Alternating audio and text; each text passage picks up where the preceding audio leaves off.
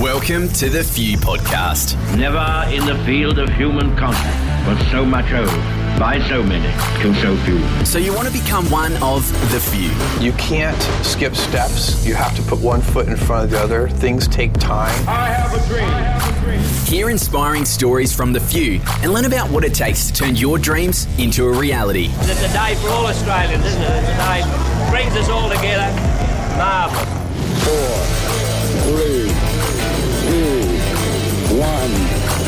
Liftoff. We have a liftoff. Now, with your hosts, Boo and Sean. Welcome back, everybody, to the Few podcast with Boo. That is me and my podcast buddy, Shawnee Sean Sewell. G'day, Sean. How you doing today, mate? Awesome, Boo. We're looking forward to uh, this episode of The Few for sure. Yeah, and I'm in the ocean room today. As you can see, it's a beautiful day down here in Sydney and a bright blue ocean behind there. But a, a bit of a blue ocean strategy, some might say, which is a pretty lame segue into our guest today, who's far more exciting and has far more depth about him than the picture of the uh, ocean behind me. Really excited. I had a good chat with uh, today's guest earlier. We have got this really weird connection. Both of us started our career and kind of had sliding doors moment. One of us went this way, the other went that way. But we'll keep that for a little bit later. Firstly, I just really want to welcome today Campbell MacPherson.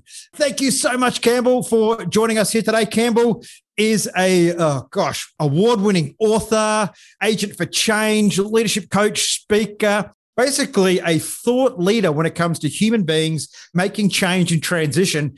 And uh, uniquely, Campbell, you've sort of made a bit of a, a move into the second phase of life with your Well, latest yes. book. So, so Campbell, thanks so much for coming on the Few podcast today. Absolute pleasure. I've been looking forward to this for, for weeks. So great to Oh, meet nice you, of you to uh, say. in person and great to meet you too, Sean. Yeah, great to have you on, Campbell. Thank you.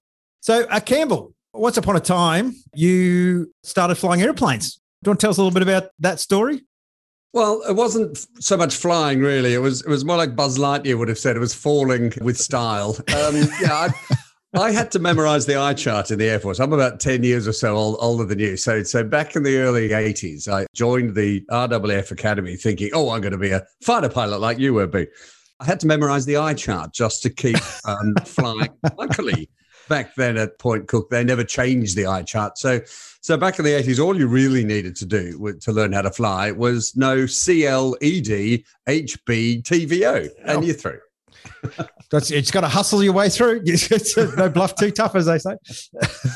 There's several defining moments, but one particularly when I thought, no, this wasn't for me, is as I was coming down onto a, a different runway. I was That's a fairly standard portion of most flights, mate, even commercial thing, yeah. airliners. It's been, it's been a while. yeah.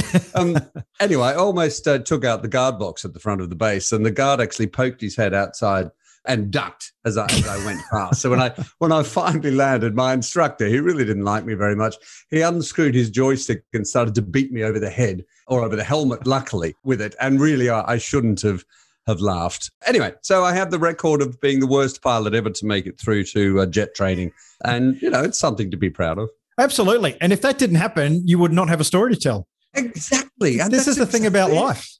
It, it is, and of course, that was the the first change after from that was the first change was accidentally joining the air force. Uh, the second change in my life was realizing that wasn't for me, and so my career has just gone on a a roller coaster ride of, of an eclectic array of careers ever since that, really. And change has been the only constant throughout all of them. I think Is there's a bit what- of a mindset with uh, pilots as well. As I get older and come across more pilots, they tend to. Sean's dad's a pilot, by the way. I don't think we've actually ventured into No. before on the Few podcast. yeah, and, and Sean was a, a racing car driver, and his brother is. So between the three of us, I'd say there's some ADHD slash. There's something wrong with pilots in terms of their ability to do one thing for a exceedingly long period of time. That certainly is. So, what were some of the lessons that you took away from that mm. experience then, Campbell? Like, I mean, if, if other people have got through, you know, oh, I'm going to go and do this and become a, a, a- fighter pilot or, or whatever the case is, and then suddenly there's this moment of, oh, okay, I'm really, really crap at that. Now I've got to Yep. rethink and reinvent the wheel. Obviously, back then and compared to what you know now, how did you process that at the time? How did you deal with that change? Were you happy to not be flying, given that you nearly took out the guard tower and the guard in it as well? that was one of my best landings. I really. um, looking back on it, what I learned was you can't be good at everything, so you just have to face it. So you have to accept reality, even though it was something that you always you wanted throughout your your childhood. So yeah, there I was at 21 thinking, okay, I'm not good at this. When I resigned, I walked into my instructor's office and I saluted and said, Sir, I'd like to resign. And he said, Oh, thank goodness for that. So so it was a mutually agreeable parting of, of the ways. But what I learned was you can't be good at everything. So then I, I looked around and thought, right, what skills have I got? What qualifications have I got? Who would find the experience that I have today valuable? And so then I applied for Hawker Pacific to be a management trainee and off I went on all sorts of different adventures. But I think that's what I learned to actually take stock, have a look at what your skills are, your experience are, and most importantly, who would find them valuable. And then use what you've got, use the assets you've got. One thing that I have seen in, I work with a lot of uh, small business owners in a group that I run. And one of the things that I've seen too is when someone hits a wall like that, they can respond in one of two ways. They can do what you did and they can be, okay, okay, not really working out. I'm not good at that. I need to shift direction and then move forward again. Whereas other people mm. have this singular idea. And when that doesn't come to fruition, they fall in a heap. Have you had any moments like that in your life? You've been pretty much giving yourself other options, or have you seen other people overcome that type of situation? I, have seen people dive into the, the, the trough of what I call the burning platform change curve when big change is done to them. In fact, this is a perfect segue into my latest book, The Power to Change, which is out now, available from Booktopia. It's all about how to embrace personal change. So when big change is done to us, we go through a roller coaster of emotions that Professor or Dr. Kubler Ross found back in the 1960s. And all of us change practitioners, we've adapted her change curve. She called it the grief curve, but the change curve. So it's a roller coaster of emotions that that we go through, and at the bottom of it is what I call it the trough of depression, where when you're hit with big change, you go through denial, you go through anger, you go through fear, you go through anxiety, and then you do hit a wall, as you mm. brilliantly said and and either you've then got a choice to be able to then drag yourself out of that trough with your head kicking and to go no there are options. I've got talents. I can do something with this. I need to pivot my strategy as you was alluding to. And then your heart can kick and go okay no i can really do this. I've i've tried i've experimented and it can be done to move on. That's the crucial time when you're in that trough. And I know very good friends who have stayed in that trough all the year and the all of their life after their first hit, and so many others who have crawled out of it, either with help or by looking themselves in the mirror and saying, okay, you've been dealt a bad hand. There's nothing you can do about it. What am I going to do about it now? So it's about looking at the future. But that's what the book is is all about, is how to cope with those moments in life, but also to make sure you don't just have a five year strategy as businesses used to do before COVID to have make sure strategy is flexible. And again, any strategy, being it personal or business, is based on what I talked about earlier, is a full understanding and appreciating of the talents and the skills and all the things that make you special, whether as an individual or as a business. And mm. then you can have a flexible strategy because the core, if you like, to use a yoga term, is strong. Campbell, two questions based on what you just said. The first one is how easy is it, or is it advisable when you're experiencing your first major changes in life to do that by yourself, or should you make it a point of finding some help? And secondly, your first experience with change, probably like Sean's and myself, you didn't yeah. go, oh, this has changed. So, at what point in your life did you start identifying with this concept of change? Yeah, Boo, that's a really good one. The first one is always always seek help. It's always better to seek help, but mm. sometimes the help is not there. As anyone who has been made redundant, which I have a couple of times in, in my life, companies, particularly if it's organizational change, they don't really offer the help that they should. They never have, they never will. And some try, some pretend to try, but find someone. And if you can't find someone, know that you can be your own catalyst for change. You can be your own leader for change if you want to. The second one is a really good question. When did I realize change was a discipline and actually label it as such? It was when I joined Andersen consulting back in the mid 90s after having run a multimedia business before I knew you could put multi and media together to cause a word that described what I was doing. So I joined that about 97 and I into the change division. And I went, that's interesting. I didn't know change was a thing. I didn't know it was a discipline. I just thought it was something that happened. So that's when I, when I uh, 25 years ago is when I started to go, hang on, this change thing, this resonates. This is a discipline and I can make this work and I can make it work better than Andersen Consulting used to do because their change was all about systems, was all about processes, was all about spreadsheets, was all about business models. And change is about none of them. It's about people. It's interesting, uh, Campbell, when you talk about the human approach to change and the systems approach to change one of the interesting things about being a, a thought practice leader is obviously when you start your journey, as you evolve and you receive more inputs from various companies and individuals that have undertaken this change, do you see a, a symbiotic relationship between the two? That free fall change, which is all humanist in its approach, is I, I, guess doomed to fail in some respects. That that there is some structure and some yep. methods and no, some right. habits that both. you can apply. No, no, but you're you're totally right. You do need both, but the emphasis has got to be on the people. So it's an 80-20 thing.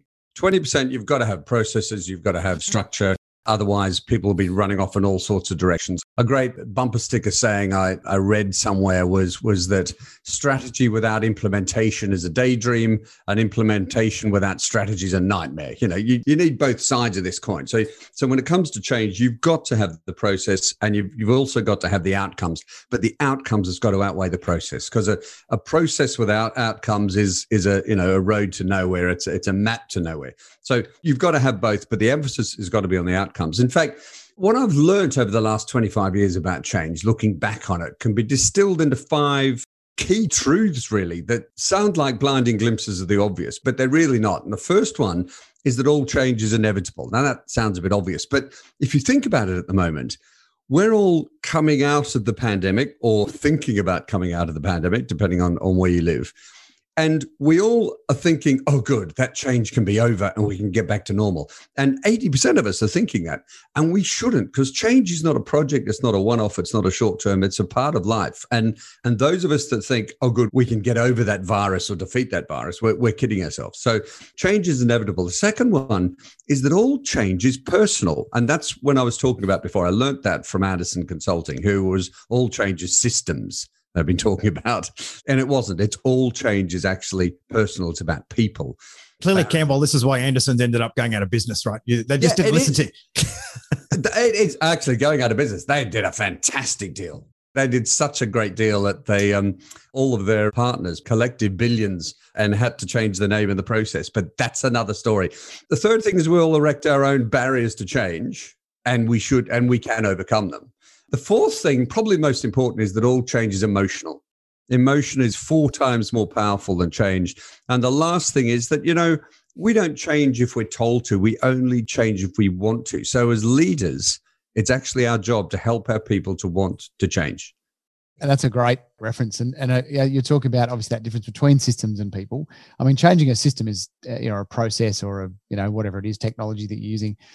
That's somewhat easy, but the actual human piece, so that's kind of the steps of what we need to do. But the human part is the hard part. As you say, first they need to want to change it. You can't make them change. Yeah. Doesn't matter whether you've spent 20 years with someone or you've known them for five minutes. If they don't want to change, they're not going to listen to you. So it makes no yeah. no difference whatsoever. What would you say if you know people are looking to be able to adapt and embrace it more? What are some of the the methods or the, the ways that you've seen people be able to do that uh, I suppose, with more ease, you know, with less stress and challenge and things like that. And on that note, have you ever seen a, a change that was just so bad and just pull your hair out, car crash, so poorly managed? You thought, I've, I've definitely learned a really good lesson from that. That's such a good question because I was hoping you weren't going to ask me, I've ever seen a change that is so good, because that would be really difficult to find. Change is so bad. Yeah, I've, I've seen so many over the years, and it relates to Sean's question too, and that's and that's about any system, any major IT change, or almost every single one that I've seen has been a different level of, of disaster, but at least hasn't actually delivered what they set out to achieve. There was one particularly that, that I remember is that it was a, a, wealth management company that, that set about redoing their whole sales and advice systems. And what they made all the mistakes in the book, which was great because then that was enabled me to write the first book, The Change Catalyst, which actually won the 2018 Business Book of the Year over here in the UK, which was fabulous. So that's very so, cool. Amazing. So the change that was a really clumsy segue, but I had to get it in. Um, so so so what happened here is that, that they were no clarity on what they were trying to achieve, and it was a, a really poor specification. And then that poor specification then changed dramatically to be scope creep, as as everybody calls it. So they weren't clear on what they were trying to achieve. They weren't clear on why they were trying to achieve it. It started out being a sales aid and ended up being a, a compliance tool, and they are two completely different things. They then didn't engage their people properly. They then just continued to hit the project team as though it was a racehorse, and if they just whipped it a bit more, it would go faster, which of course doesn't work in change. So, all of the 10 reasons why change fails, I found to be revealed in this one project.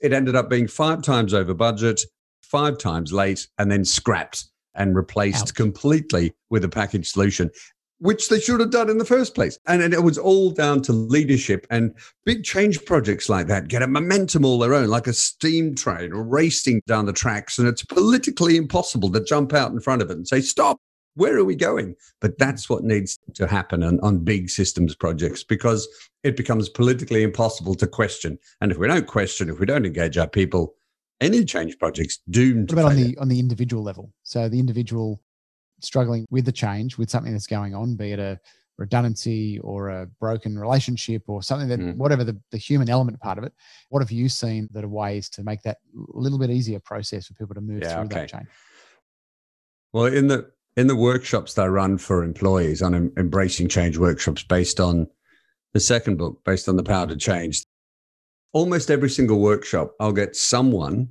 either come up to me in the break or in the last six months or so, email me after in the webinar and they'll put their screen blank, who have become extremely emotional because of the subject that we're talking about. We take them through the change curve. We, we explain that everyone erects barriers to change and we talk about what some of the, the key default change barriers are. And one lady came up to me and said, I'm really sorry. I noticed she was just sort of wiping away tears. And she said that her father had just died three weeks before.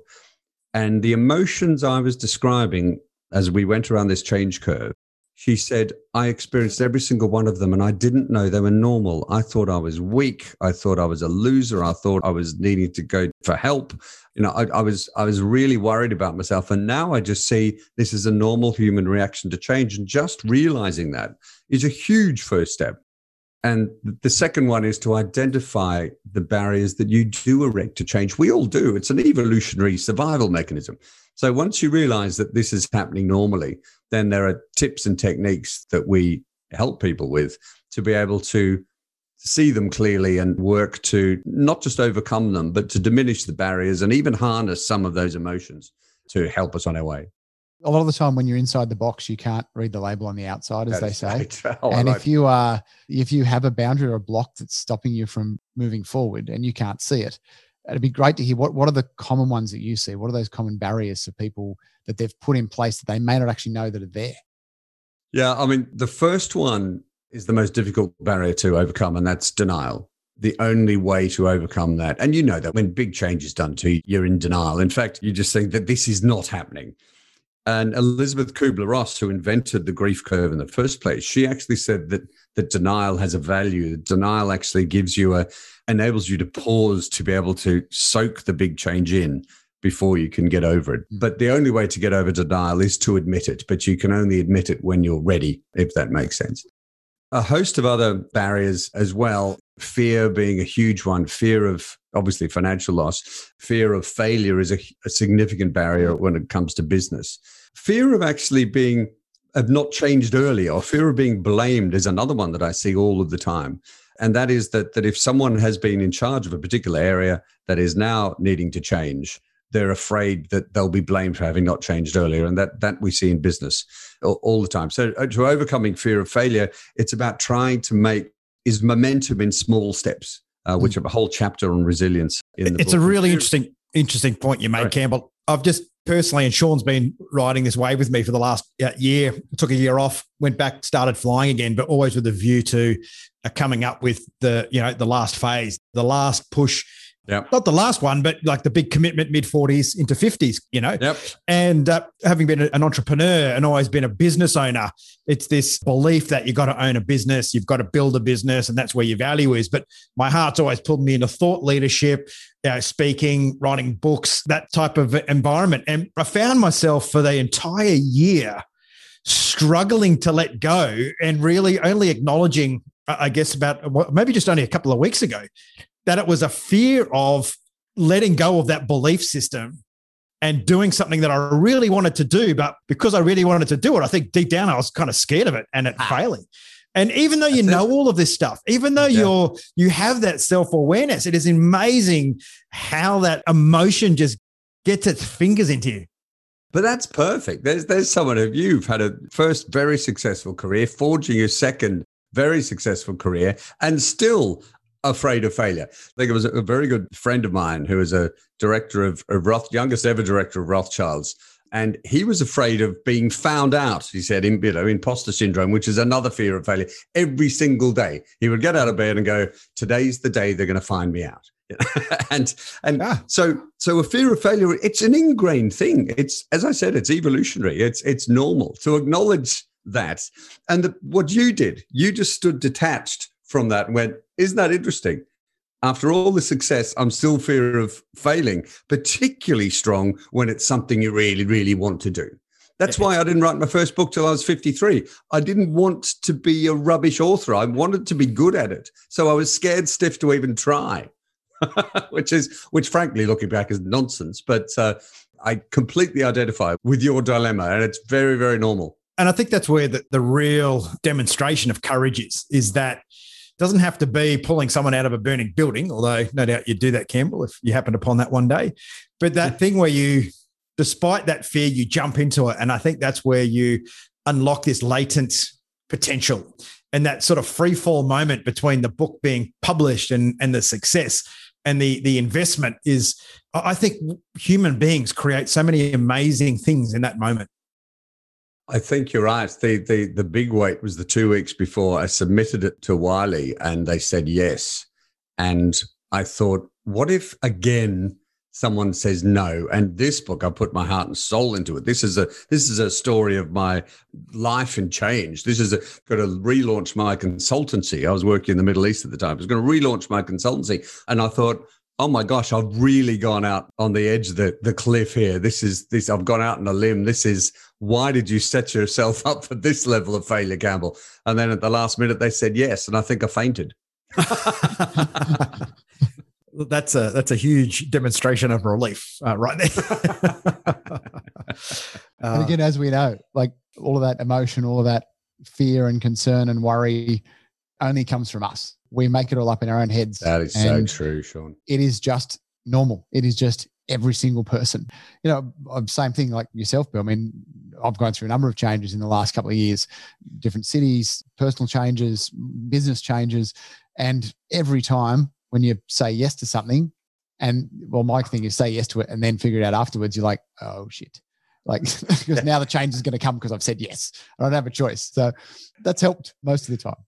Sean, you've just described my career. I've, I've just kept being tapped on the shoulder and doing daft things. And so I was tapped on the shoulder um, when I moved to the UK to be marketing director of this new company called Virgin Wines, which was going to be uh, online wine business. And I went, sure, what would you like me to do? And they said, marketing director. And I went, that's interesting. I've never been one of those before. So why don't I do that?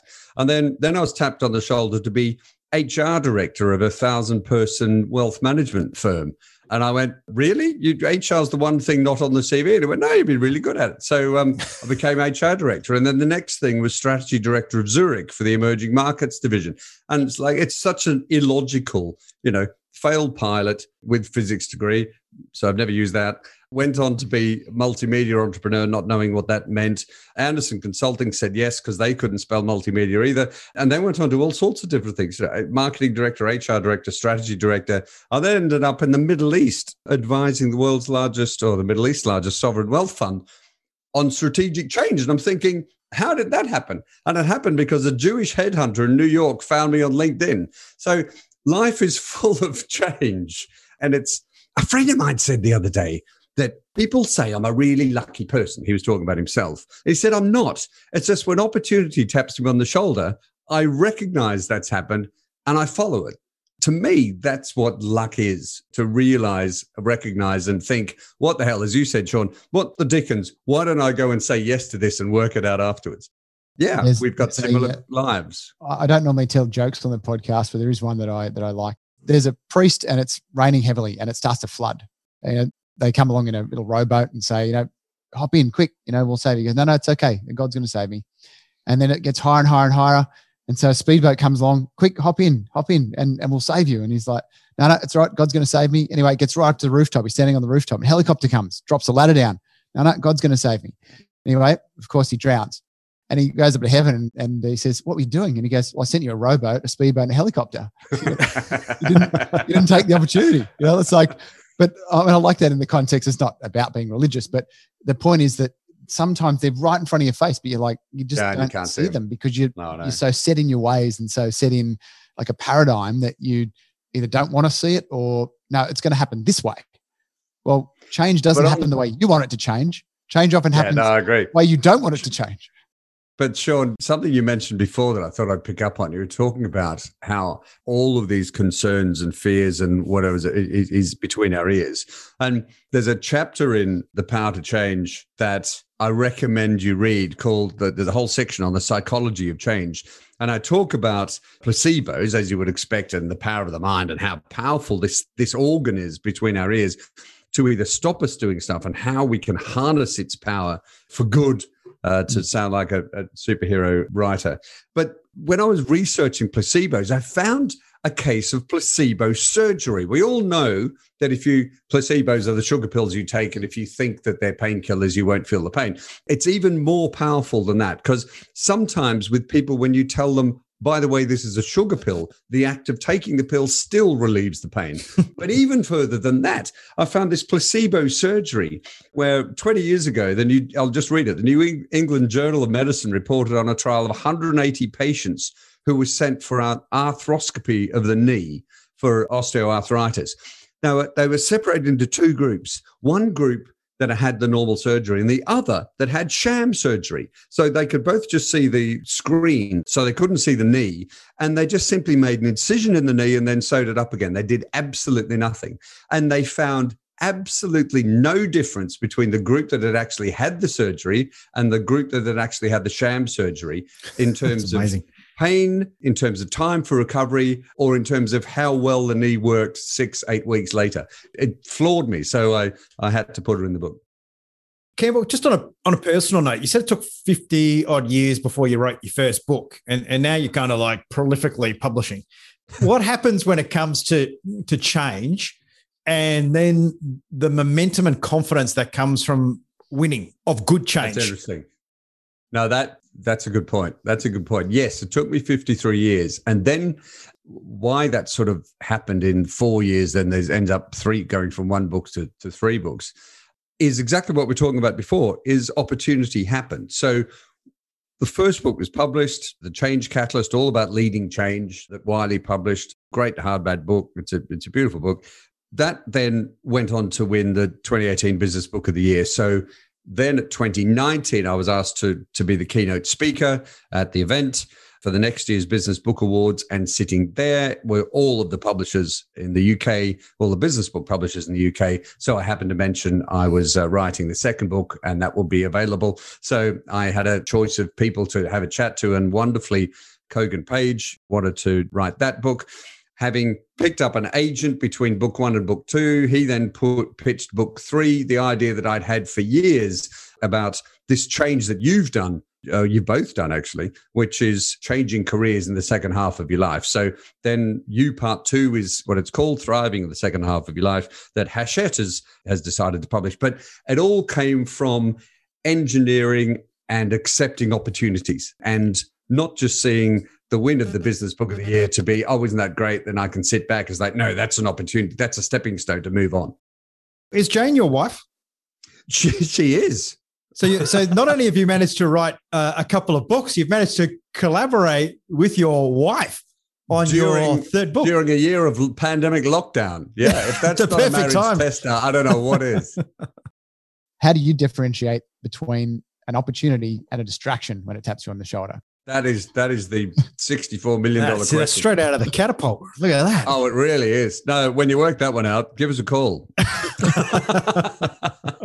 Yeah, we it's so difficult because that, that is a really good point. This third book, I I didn't know at the time whether it was going to be a distraction because books take a lot of effort to write, particularly if you want them to be good.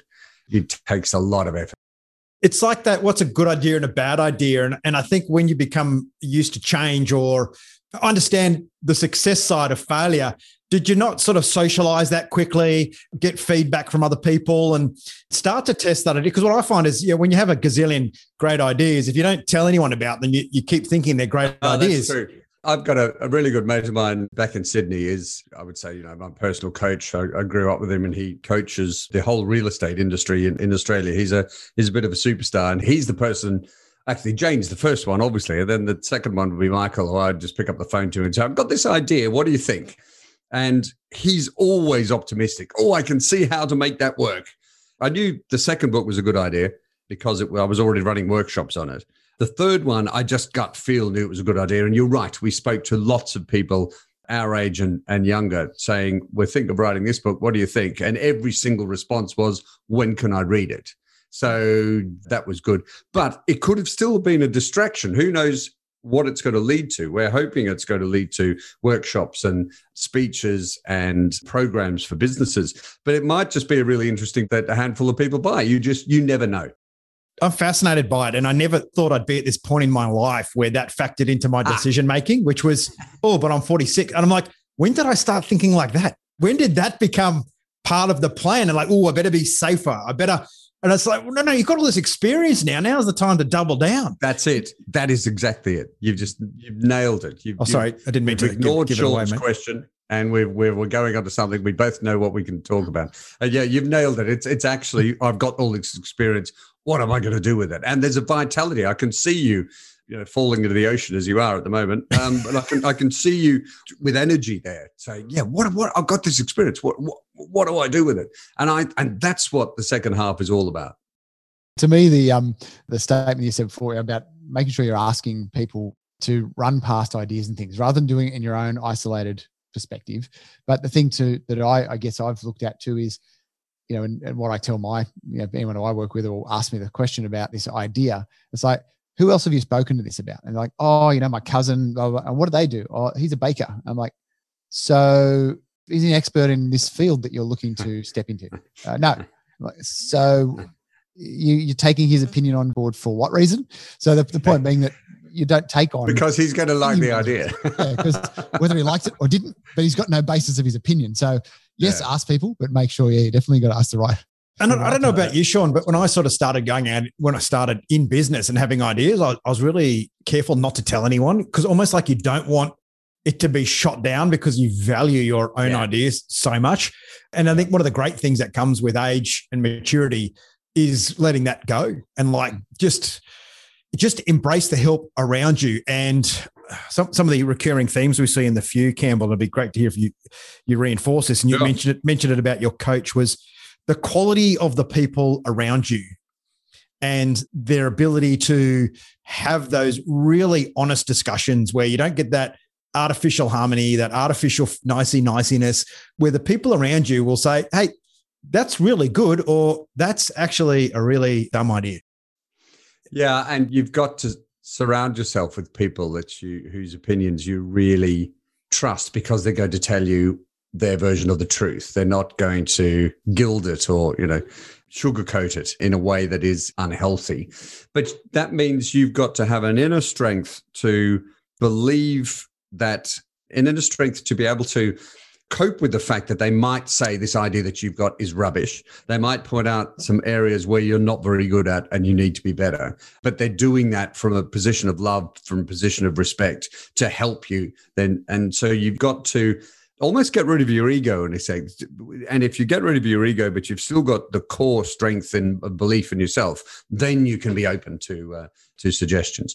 And also, they're not always right. You know, so it's okay. I can I can see where you're coming. I get that. Thank you for that opinion. I get why you've said that, but that doesn't actually tie in with my values, with what I want to achieve. But there's a couple of good points in there. But I'm not going to do exactly what you've said. I'm going to take a couple of learnings and and go off in in a slightly different direction that I was planning, but still vaguely in the same direction. But you just need to be open to find people who love and respect you that are saying things for all the right reasons. And if it is rubbish, then it's going to save you a heck of a lot of time and headache. Eight out of 10 new ideas don't really make it. So, uh, you know, this is the thing. When it comes to writing books, particularly, you, you sort of think, oh my gosh, all this effort and it might be nonsense. or yeah, it might not succeed, or it might, you know, it's, and it, that's just, that's part of life too, you know. It, it is. And I think that that was one of the really, what I'm always super grateful for as a fighter pilot was everything has changed, right? Everything is super fast, yeah. super changeable but we built systems to deal with that. But the yep. systems was so incredibly simple and basic. And and that conversation you, you hit the nail on the head there Cam, where you said you get feedback from someone you don't necessarily have to agree with them but you hmm. value the feedback. And this this this concept of a red team which is which is when we do all this planning as a fighter pilot when we get ready to go and we go on a mission one person just asks has a look at it asks a few salient questions and it's a one-way conversation you don't justify, oh, but here's what I was thinking, and here's why it's yeah. such a great idea. You just take it and and you go, okay, well, yeah. Hmm. Find the nuggets of wisdom that you can do something. Correct. With, you know, find the things that are. I always use the word nuggets in my in my workshops. You've got to find that in this workshop today. If you go away with one nugget, then it's been a really good use of your time. I think you'll go away with more than that. Take a piece of paper, write nuggets on the top, and every time you hear a good idea or you say something, you think, "Oh, that was good," write it down and I'll, we're going to share our nuggets at the end of this. So, look, when did you stop flying as a fighter pilot? I was forcibly stopped uh, 16 years ago now. I remember wow. when people used to ask me that question, I was like 11 years ago. And then all of a sudden it became 16. I'm like, what the hell? Where did that five years go? So I medically discharged. That was it for me. And then 10 years in the entrepreneurial wilderness and then self awakening. When someone introduced me to this afterburner concept, and I, and I sat there and a fighter pilot talked about applying what we did in business. And I'm like, holy smokes, that's what I've been doing. I've been doing all of that stuff I was trained to do by accident, yeah. applying it into the entrepreneurial yeah, world. And it worked great. And to your experiences, Campbell, you know, when you talk to someone that doesn't experience change, you have to use the word change. But if I was to have a conversation with you, I wouldn't even use that word. It would just be life. It'd just be our existence, our journey, our choice. And and to realize it's you know it's it's it's tough. You know it's that there's a lot of emotions as, as we talked about. You know there's a lot of barriers we put up and, and it's all about building resilience really and realizing that change is a part of life. As you said it is just life isn't it well it's like leadership is leading change otherwise you're just managing the status quo so anyone says oh well no that's a change project you know i'll, I'll get someone in to lead that no no no no no no no life is a change project you know yeah. business is a change leadership is leading change and Campbell, you get that. But you know, I've, I've had an opportunity to work with a couple of very, very big organizations doing change, mm. and you would go in week after week, and it's like it's just not working. It is not getting momentum. And one of the key areas, and you said it before a while, right at the start, and uh, I've been just holding on to this question. One of the things I, I really have noticed in bigger organizations, the, the real killer of, of effective change is no one talks. People tell, people tell. I've been working on this for a month. Do it. And everyone's like, well, where was I for that month? What are you? What yeah. are you talking about? The whole month you were doing that, we've been fine. Why? Why the big change? Redundancies everywhere. Everything's moving, and it's like this absolute shell shock. And the only response yep. the the organization has is not doing it. I'm going to think up every possible reason I can imagine to say no. Of course, of course, because people need to be engaged properly in understanding the thought process. You know, they not only need to know what we're changing, but they need to know why. And they can't just be told why.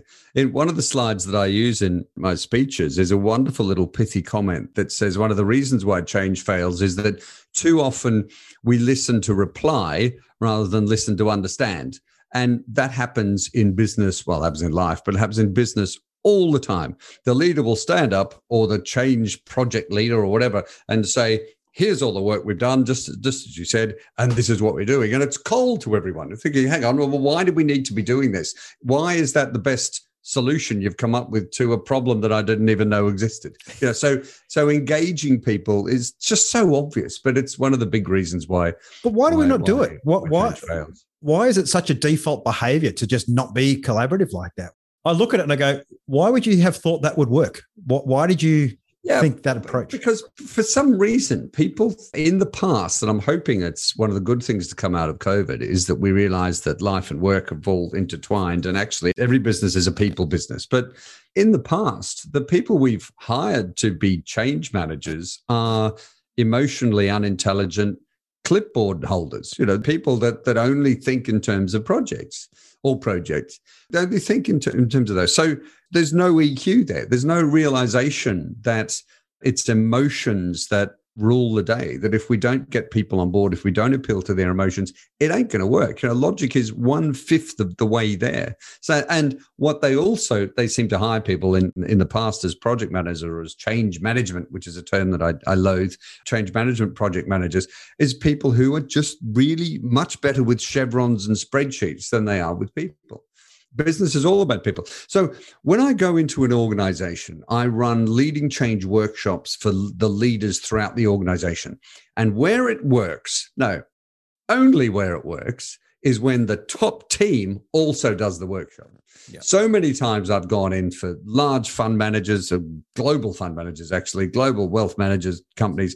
And it's the CEO that's brought me in and has said, Oh, but the exec team doesn't need to do this you know, which is like, oh, I'll I- take the I money. but cannot know this believe that gonna all the time. Can you come in and fix all my people? Can Yeah, you tell them to be better and to do what I tell them better? And it's Well, like, okay, well, let's fault. do yeah, actually, what CEO brought me in and said, Cam, I've got the strategy. I need you to, and he waved his hands around, said, I need you to do your workshop thing and get everyone aligned to my strategy. Okay, yeah. Uh, wave your magic wand. Okay. I just find that baffling. And the spin off of that in companies that are valued at billions of dollars, Yeah. the wastage is mind blowing. I mean, you must have seen inordinate sums of money, and you alluded to it before, that are a direct cost of change. But what's the intangible cost of Ah. change? Well, that's why I said before that emotion's four times more powerful than than logic. When it comes to to employee engagement, it's all about engaging people emotionally. It's about being emotionally intelligent. It's about, and if you don't do that, there's a great piece of research that I put on my on our website from the Corporate Leadership Council. Uh, the website's changeandstrategy.com if you want to, if you want to have a look at it. And it talks about the value that is lost in businesses by not engaging with their people. And it's in the trillions, to be perfectly honest, if you extrapolate it worldwide.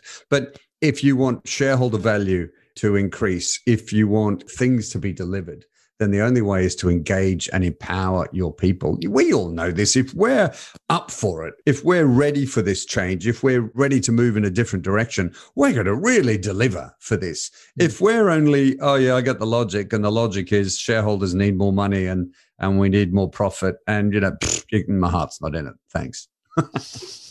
It's so true. It's a skill that leaders need to develop. They can't just slot a chip in to them. I can just all these names and roles are flipping through my head who I'm personally emailing this podcast to, who are in those executive leadership roles. And Yep. just, hey, look, guys, had a lovely chat with this gentleman over in the UK. His name's Campbell. I reckon there might be something in this for you. Yeah, I, I, I think we need to run some workshops together. We'll talk after this. awesome, awesome. You, you've clearly uh, spent a lot of time involved in change, as we all do. But but actually, as Boo you alluded to earlier, it was you know when you've actually identified change as change, not just stuff happening and going, okay, well, Yep. how do we bottle this? How do we communicate this? How do we manage this? How do we lead this change? So you've learned a heck of a lot, you know, in your 53 or so years. If you were to take some piece of wisdom that you've Okay, taken from that and go back to a younger version of yourself, what would you say to them? You know, when you sent me the, the list of questions you might ask, what I thought about that is is that if I was to tell my 21 year old self that had taken off his bone dome and his parachute for the last time, which was just before my 21st birthday, and said, You're not going to do this again because you're really rubbish at it. What I would tell him is that no one is as clever or as confident as they seem. And also to trust yourself and to believe in yourself that the innate skills and assets that you have are really valuable. And frankly, I could be saying that to anybody. And the last thing would be don't waste your time because time is really precious. But most importantly, is to trust yourself, like yourself, and value yourself. And that wraps up another episode of The Few. Thank you to our partners, Afterburner, for team building, development, and alignment. We understand now how important it is to have the right people around you. Get them on board with where you want to go. Momentum Media, the largest industry publisher in the country, connecting your business to the Australian community. ICMI, Australia's premier speaker bureau, representing the few that do fulfill their life's purpose. And finally, Sean's Inner Circle, the business coaching organisation for small and medium enterprises looking to make that next step. Thanks again for listening in and downloading today. Please leave a review on whatever platform you are currently listening to this podcast and reach out to our partners who can help you make the transition to the few. Massive show of appreciation uh, for you and your time today, Campbell. Really appreciate it. Absolute pleasure. I've really enjoyed it and looking forward to working with you both. Yeah, thanks, Campbell, for being so generous with your time and knowledge. Really appreciate it, mate. All right. This has been The Few Podcast with Boo and Sean. If you've got value from this episode and you would like to support us, please share it with your friends. If you're posting this on social media, use the hashtag The Few so we can see who's listening. The Few Podcast is recorded at Momentum Media in Sydney, Australia. To listen to more episodes, visit us at fewpodcast.com and make sure you subscribe so you never miss an episode. Dream big, keep pushing, and one day you can become one of the few. We'll see you next week.